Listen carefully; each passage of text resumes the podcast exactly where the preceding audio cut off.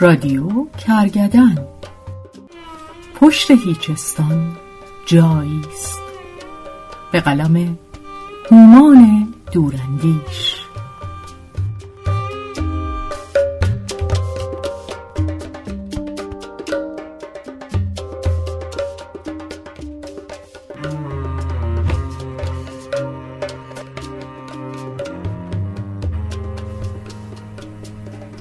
کسی از عباس کیارستمی پرسیده بود چرا بعد از سعدی و حافظ و مولانا به سراغ خیام نمی روی و تک مصرعهایی از او را به سلیقه خودت انتخاب نمی کنی؟ کیارستمی در توضیح این پرهیزش گفته بود خیام مرگندیش است پاسخی کوتاه و عمیق از فیلم سازی که سینمایش سینمای زندگی بود به راستی هم در پس پشت شادخاری خیام مرگندیشی را می‌توان نظاره کرد. خیام اگرچه دوستدار زندگی و خواهان عمر جاودان بود و با تمام توانش تبل لذت جویی و شادباشی را به لرزه درآورده لرزه ای که صدایش از هزار سال پیش تا به امروز هنوز به گوش می‌رسد و احتمالاً تا جاودان جاویدان نیز فراموش نخواهد شد. اما لذت جویی و شادخاریش بیش از آن که ناشی از عشق به زندگی باشد برآمده از اندوه مرگندیشی است. او وقتی که می گفت پیشار پیاله را که شب میگذرد یا زمانی که می سرود من بنده آن دمم که ساقی گوید یک جام دگر بگیر و من نتوانم همان حال و روزی را داشت که برخی از جوانان امروزی در مواجهه با رنجهای ناز و دودنی زندگی دارند و مرام نامشان را در این جمله خلاصه می کنند. شاد بودن تنها انتقامی است که از زندگی می توان گرفت.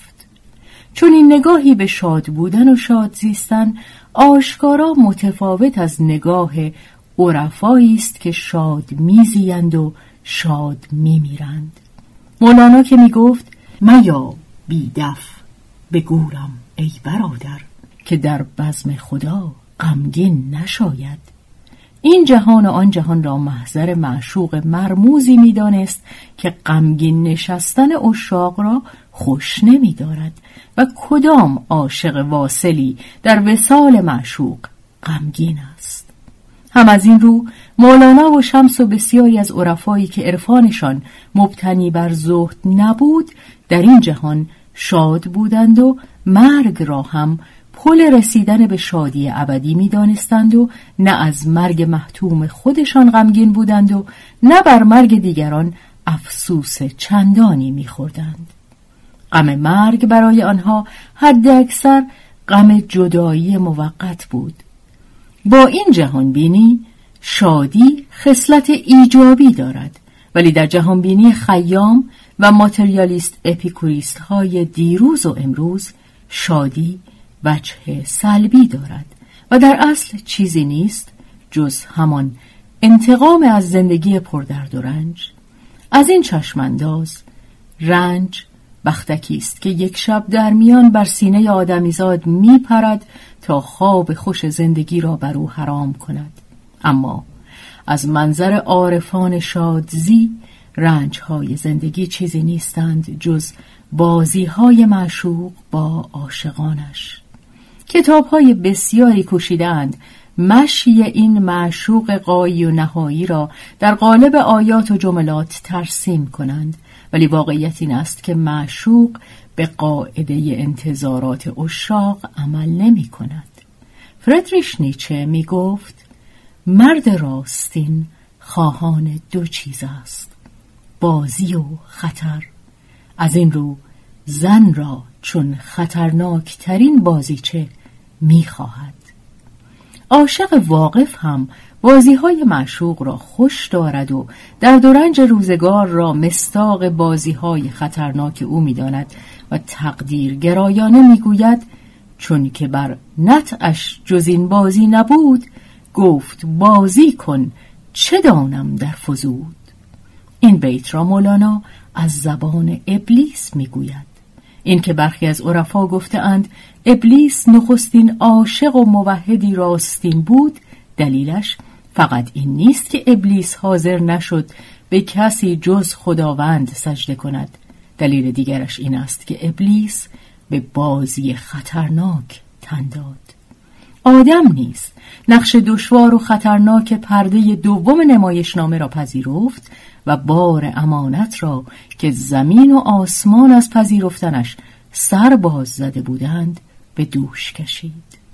خلاصه اینکه هر که عاشقتر باشد بیشتر به بازی های معشوق تن می‌دهد و ناله های نقش دشوارش را نیز به جان می‌خرد تا به قول سعدی عالم از ناله اشاق مبادا خالی. برگردیم به قصه مرگ. مرگ ظاهرا بالاترین رنجی است که بشر با آن دست و پنجه نرم می کند انسان سکولار مرگندیشی را خوش ندارد. چون این بود که مرحوم کیارستمی نیز آن همه سخن گفتن از مرگ در رباعیات خیام را نمیپسندید. بهرام بیزایی نیز سالها پیش در یک نشست دانشجویی گفت که با هر گونه مرگندیشی مخالف است. بیزایی فیلم مسافران را هم در نفی مرگندیشی ساخت. سکولارها قبول ندارند که افضل العباده ذکر الموت و افضل التفکر ذکر الموت برترین عبادت و برترین تفکر یاد مرگ است. در روایات آمده است که فردی به نام ابا عبیده به امام باقر گفت به من چیزی بفرما. که از آن سود برم. امام هم فرمود ای ابا عبیده زیاد مرگ را یاد کن چه هر انسانی آن را بسیار یاد کند نسبت به دنیا بی رقبت می شود. انسان سکولار دقیقا به همین دلیل که دنیا را نه پل می داند نه مسافرخانه مرگندیشی مدام را خوش ندارد. چرا که اندیشیدن مدام به مرگ علت از دست رفتن رقبت به جایی است که آدمیزاد باید آنجا را جدی بگیرد و به آن راقب باشد. اما اگر مرگندیشی دینی با وعده ی حیات جاودانه تو است و دینداران عامی امیدوارند پس از عبور از دره هولناک مرگ دستشان به دستگیره اطمینان بخشی بند شود و دینداران عارف هم مرگ را تجربه ناب و کمیابی می‌دانند که در سرای آخرت تکرار ناپذیر است و میکوشند در پایانه همین دنیا با وقوفی اگزیستانسیالیستی این تجربه غریب را قدر بدانند مرگندیشی خیامی چیزی جز افسوس و اندوهی ابدی در جان و گریبان آدمی نمیریزد. پس عجیب نیست که فیلمساز سکولار شادکامی مثل کیارستمی مرگندیشی خیام را خوش نداشت. ولی برعکس شاعر سکولار تلخکامی مثل شاملو عمیقا دوستدار خیام بود و در شعر او فریاد اعتراض عمیقش به عالم هستی را می‌دید و میشنید. با این حال بین شاملو و خیام نیز از حیث مواجهه با مرگ تفاوتی وجود دارد. هر دو از مرگ بیزار بودند ولی خیام همانند عارفان و البته در جهتی خلاف یاد کرده آنان در اشعارش فراوان یاد مرگ کرده است اما مرگ در شعر شاملو ترجیبندی نیست که مدام تکرار شود شاملو هم مثل خیام از مرگ بیزار بود ولی برخلاف خیام سلطه و قلبه مرگ بر آدمی را انکار می کرد. شاملو عظمت مرگ را انکار می کرد و میکوشید به دیده تحقیر در این پدیده مخوف نظر کند. وقتی که از مردگان حرف می‌زد دلش برای آنها نمی سوخت که به کام مرگ فرو رفتند. برعکس می گفت در گورستان تاریک با تو خواندم زیباترین سرودها را زیرا که مردگان این سال عاشقترین زندگان بودند یا درباره خود مرگ می گفت هرگز از مرگ نهراسیده اگرچه دستانش از ابتزال شکننده تر بود. در پیران سر هم که دیگر صدای پای مرگ به گوشش می رسید مدعی بود که از در بیکوبه مرگ انسان می گذرد. رقصان می گذرم از آستانه اجبار. شادمانه و شاکر. به جان منت پذیرم و حق گذارم حتی نازلی شاملو هم با مرگ نحس پنجه درافکند و دندان خشم بر جگر خسته بست و ره.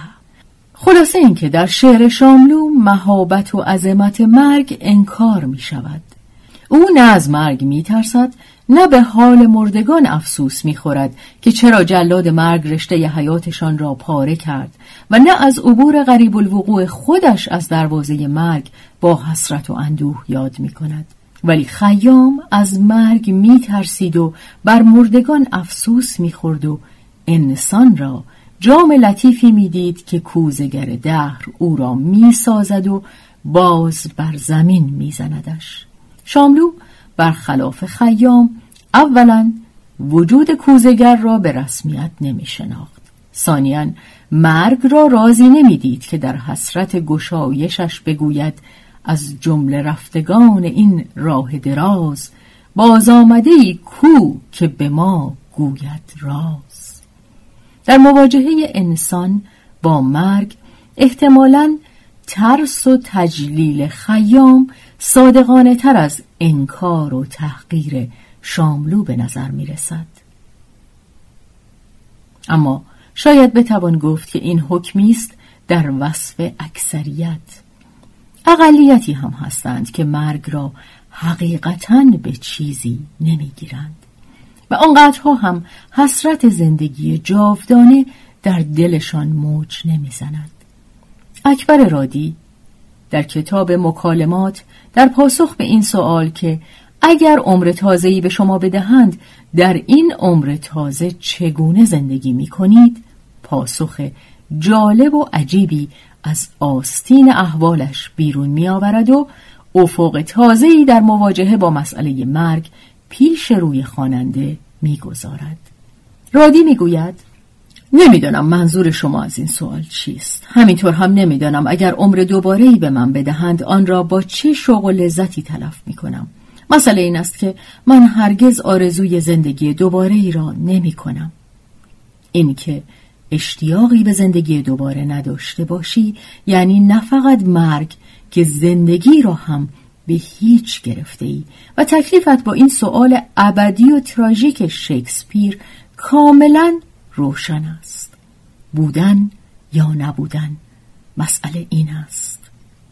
مورخین در احوال استالین نوشتند که سخت از مرگ میرمید و یکی دو دانشمند قلابی را نیز پروبال داده بود بلکه راز نابودی مرگ را کشف کنند.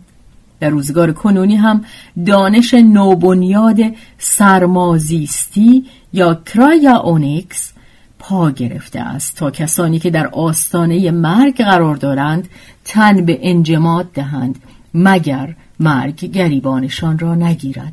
اما اینگونه هم نیست که همه افراد در فرار از مرگ باشند. برخی هم به استقبال این واقعیت مرموز می روند.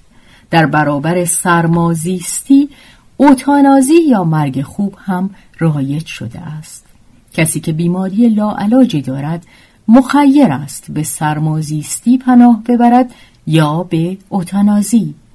اینکه این فردی کدام راه را انتخاب می کند عمیقا در گروه نگرش او به مسئله مرگ است. اگر خیام در روزگار کنونی میزیست احتمالا سرمازیستی را انتخاب می کرد صادق هدایت که تکلیفش روشن است. ولی اکبر رادی و احمد شاملو هم در صورت امکان انتخاب احتمالا اوتانازی را برمیگزیدند. عباس کیارستمی هم اگر به تیغ جهل گرفتار مرگی سهل نمی‌شد هیچ بعید نبود که سرمازیستی را به مرگ طبیعی یا مرگ خوب یا اوتانازی ترجیح دهد.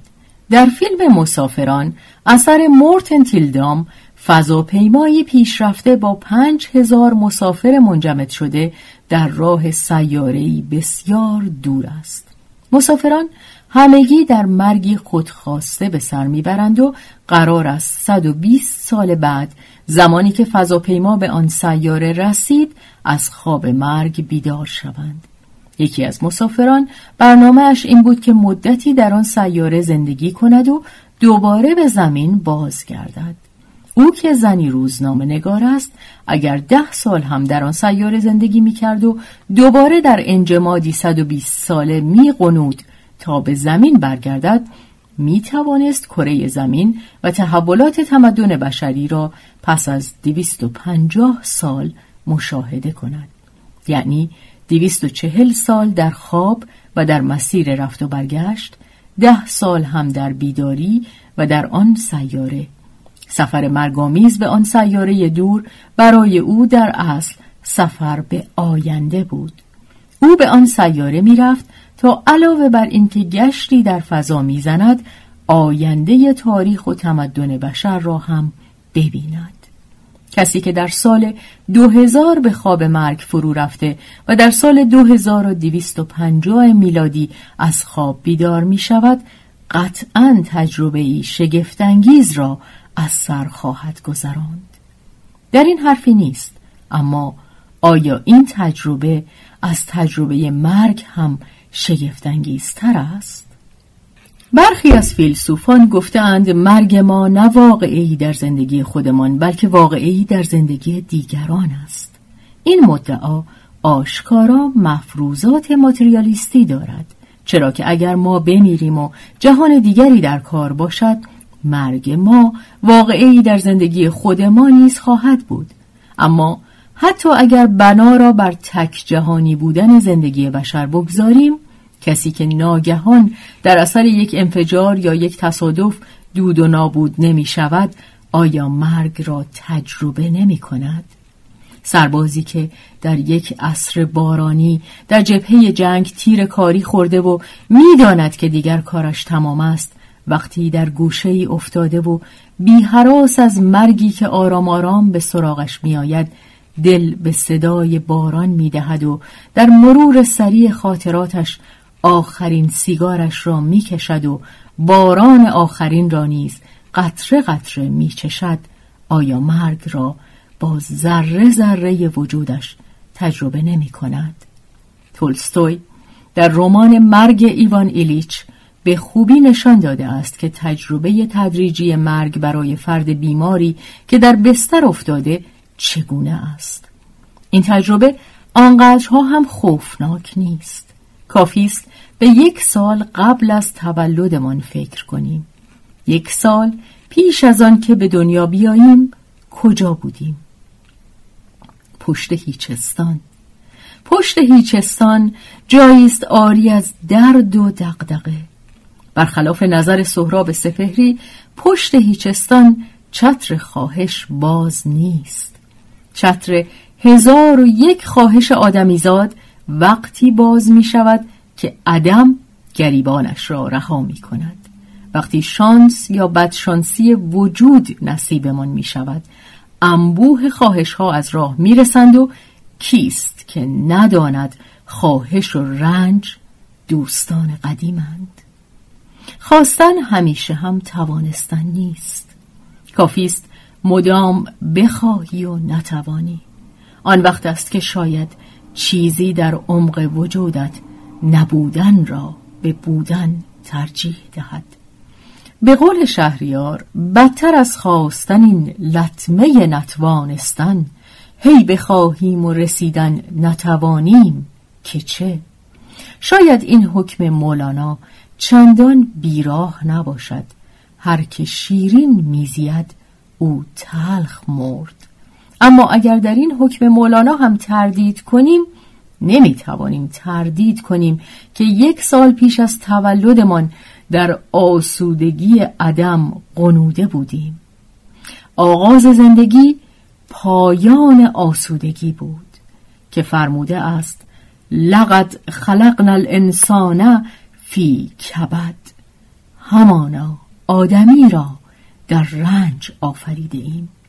زندگی که با گریه آغاز می شود و با پیری پایان می آبد آیا براستی خوشتر از پشت هیچستان است؟